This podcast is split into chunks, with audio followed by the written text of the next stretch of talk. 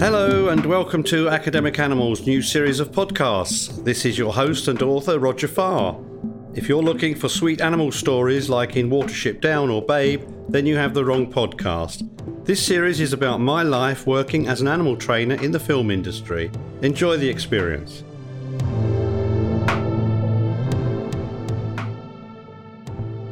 In this episode, I'm going to divulge to you some of the tricks and trade secrets used in the film business to get the right look required when filming with animals. The first little secret I have up my sleeve that has helped me on many occasions when filming is that when I left school at the tender age of 15, I started my first career as a ladies' hairdresser. I studied hairdressing, beauty, and makeup. Part of the course was making or weaving wigs and toupees. I attended a college in London for three years as a day release student. At around this time, I worked full time learning my hairdressing skills in the top world class salons like Vidal Sassoon of Bond Street and Leonard of Mayfair. At one time, I was assigned as head junior at Sassoon's flagship salon in Bond Street, working with Joshua Galvin as my full time mentor. Joshua's brother Daniel, he was a colour specialist working at Leonard's of Mayfair. I believe now he still works there and has his own very well established salon. A large part of my training occurred at both these salons. I would meet and work with the world's top and most famous clients, such as royalty, film stars, pop stars, debutantes, even high society hookers. At the time, I had no idea just what an asset this would turn out to be in what soon became my new career working with animals in the film world. On one film called Labyrinth, starring David Bowie, I used a bobtail dog who was called Ambrosius. He had to wear a saddle and carry one of Jim Henson's puppets, a fox called Sir Didymus. In one of the scenes, Ambrosius is seen carrying the full puppet of Sir Didymus across the bog of Stench. This was, in fact, a kind of swimming pool built into the stage floor at Elstree Studios in London.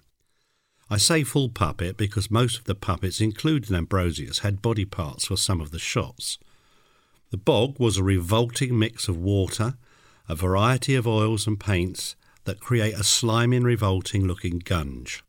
The cocktail was certainly not animal friendly. Under the surface of the bog was a series of boulders that were set on hydraulic lifts that would pop up at the command of David Bowie, who was playing the bad guy Jareth. He was the Goblin King, the boulders were spaced out and a little wobbly. My task was to train the dog to jump from boulder to boulder across the bog. To add to the degree of difficulty was apart from them wobbling, when the dog jumped from stone to stone, they were not in a straight line, but in a slight zigzag or even irregular pattern, and the surface of each boulder was very slippery from this oily paint and oil cocktail. The first and obvious problem was that if the dog slipped, he would fall straight into the bog and his fur would be covered and it'd be a massive problem to get clean. It would take us at least a day to wash him through and dry him. Jim and I discussed the possibilities to make this shot work safely for the dog we decided to have the dog fitted with a special made to measure leather safety harness, and a cable man worked with a fine steel cable would be attached to the perfect point of balance so the dog would not tip or slide out if he falls. Then a fake fur jacket was made to match the dog's original coat, and that would cover the safety harness. The next problem was the cable man explained that to work the cable, it can only have tension on it if the dog falls. If any tension is applied before the dog may not be able to jump from stone to stone and at the same time keep his footing. The dog has to be committed to the fall before the cableman can react. When that happens, the dog's feet will certainly touch down somewhere in the pool. He will not go in or under, but his feet will break the surface. So I asked the puppeteers if they could make me several pairs of socks or soft booties that matched the dog's own original coat. My idea was they would slip over the feet between each take, ensuring the dog stays clean. I then produced some long, slim plastic bags taken from the caterers. These were the original bags their disposable coffee cups come in. I asked them to save more for me during the coming days and running up to the scene because I was going to require quite a lot. We realised that when the dog ran across the bog and touched the boulders, they will always be wet, sticky, and oily. having been under the surface each time and when setting up for each take, and so his feet would get wet every time he stepped on them. The plastic bags and the socks saved the day. Every time we did a take or a rehearsal, the cable man would simply lift the dog up to about my waist height, and I would pull off his socks and plastic bags and replace them with fresh ones ready to go again.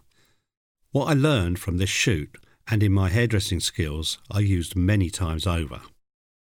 When filming with my wolf, I would use a special collar that I made and covered with similar fur to her own, ensuring I had ultimate control over her at all times, and at the same time keeping the actors and crew safe in the case of an emergency. Another occasion, I was asked to find a little monkey for a film in Belgium. I found this little fella who was just a pet monkey who belonged to a lovely lady.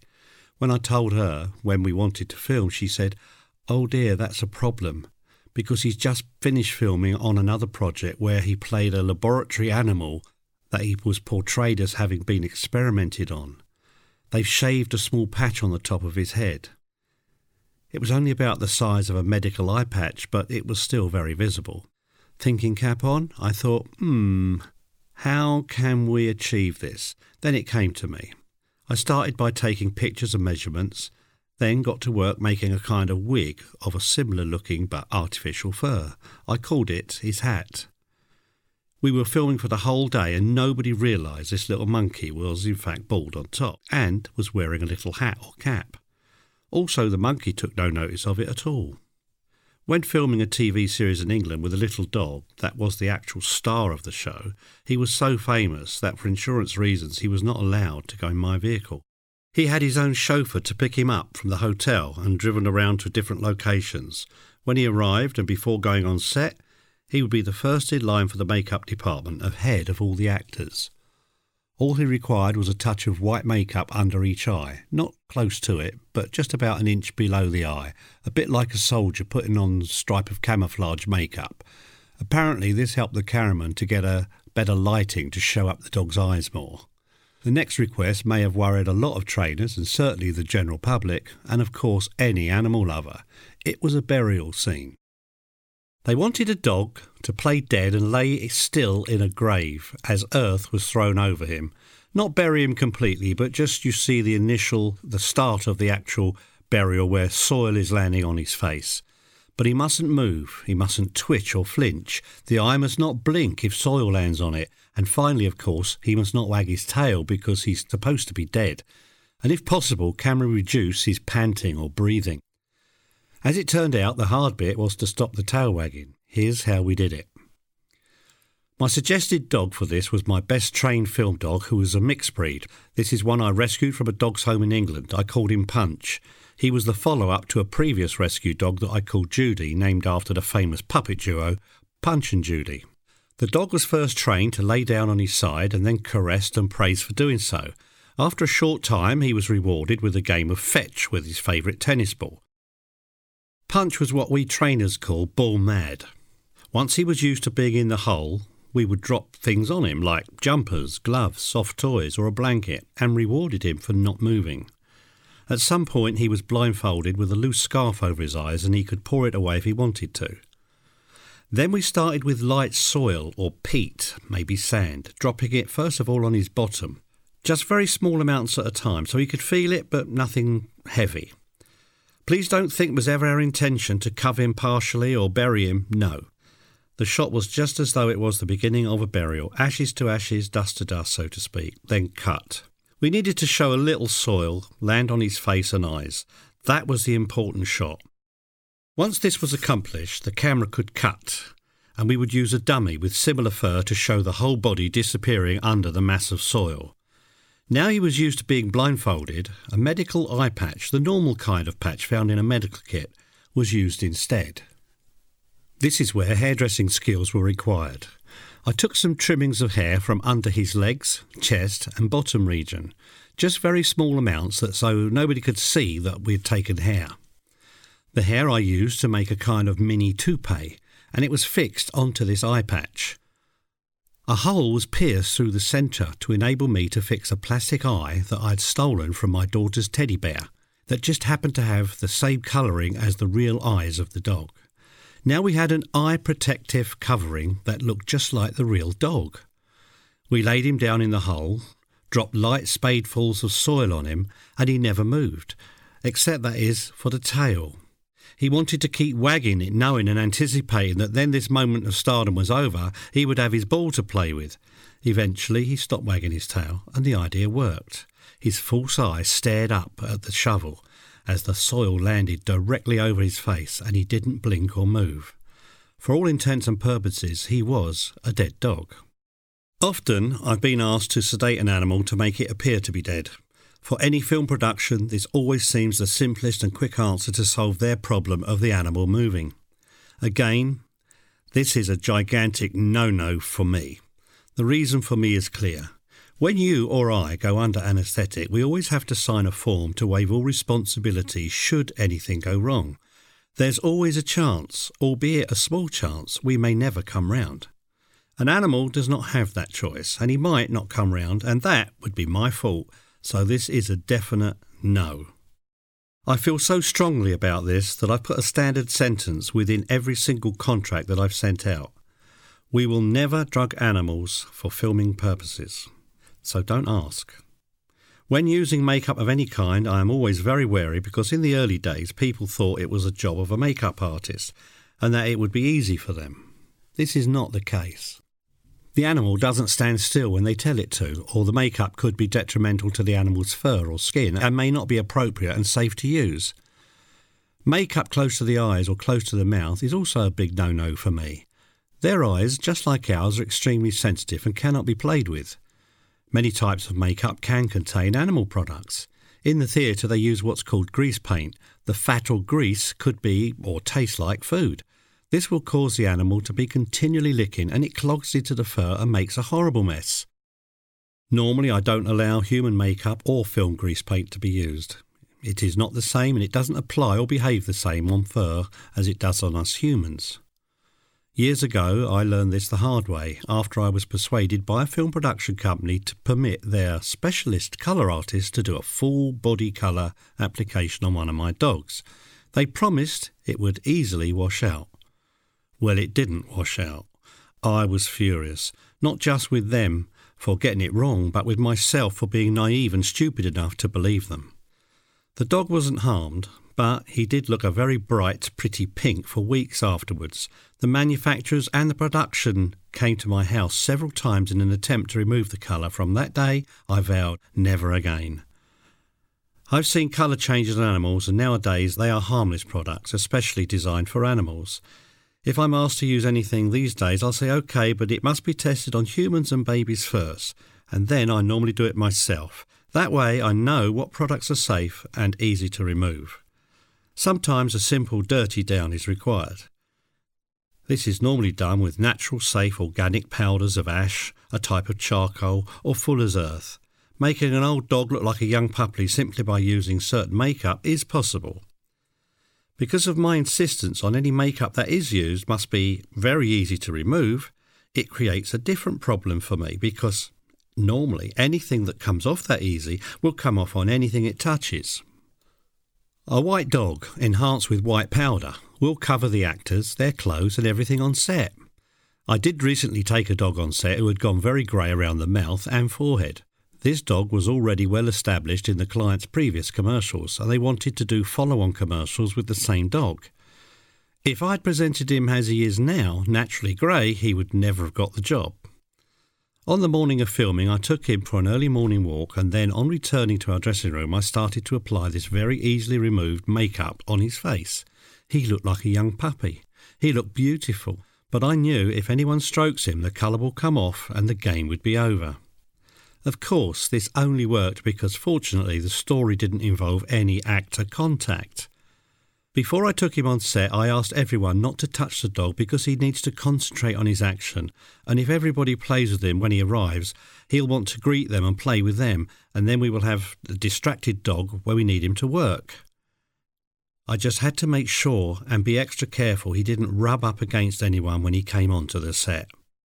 I left at the end of the day having done a good job and feeling a great sense of self satisfaction and achievement, not only as a trainer, but as a makeup artist, even if I do say so myself. I was very impressed with the makeup job. I only had to brush him and it was all gone. Or I could have given him just a quick light shampoo. Either way, he was back to normal very quickly.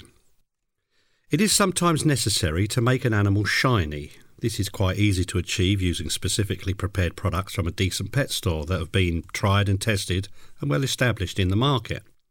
Now, in spite of what you may think about dentists, I have, with the aid of a good special effects team and good training techniques, come up with a safe and harmless kind of way for a dog to wear false teeth.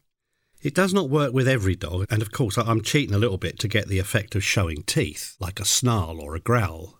It totally depends on the dog's character and its abilities because it's done by the dog being taught to hold something, like a plastic washing up bottle. If he's a good retrieve dog, then he can hold his new rubber gnashers himself to enhance the existing teeth. Nothing is glued, screwed, or tied in place.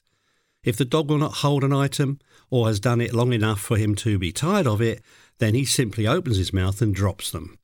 Some can even be modelled and made to show a snarl or a growl. Add a little sound, and voila, you have an aggressive, killer looking dog that, in fact, is the most gentle and sweet and friendly dog you could ever wish to meet. Then there are the horror stories. Normally, I reserve judgment on these because it's more often than not just gossip or hearsay, and nobody ever wants to testify when questioned or challenged on this that they've witnessed something terrible. And in all probability, it turns out to be gross exaggeration, or, well, I didn't actually see it myself, I just heard about it kind of story. One time when I was working in Turkey, I saw with my own eyes and also witnessed by an assistant trainer the film production makeup artist, and I use the words very lightly makeup artist, do a complete colour change on a calf. He painted it two different colours using normal household gloss paint. I was shocked. I was shocked. As the paint started to dry, it became like toffee. Then, as it dried, it became hard. I complained to the producer and the production manager that were present how this was the worst abuse of animals I've ever seen. The Turkish interpreter actually cried as he also witnessed the abuse and related my complaints to the production people, who just looked at me shrugging their shoulders as if I was from another planet. They did later confess to me how much they loved and respected animals. How touching, I thought. I want to punch somebody, but I had to remind myself I'm in another country with a different culture and things are dealt with differently here. I had to show my disgust and anger, and then I walked away. I and the other trainer sat in tears at the airport the next morning. I have no idea what happened to this poor animal when they'd finished abusing it, but for sure I don't think it could have survived. On a much happier note, one can see at dog shows nowadays, even some TV programs, dogs having futuristic hair colours.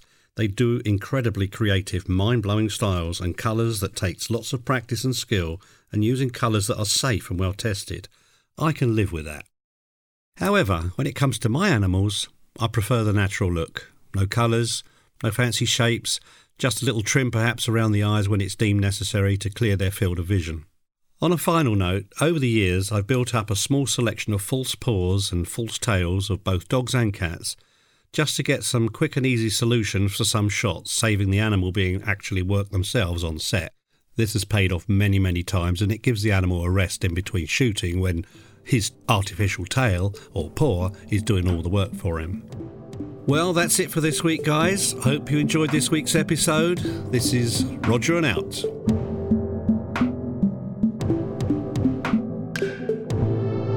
Here is today's animal joke.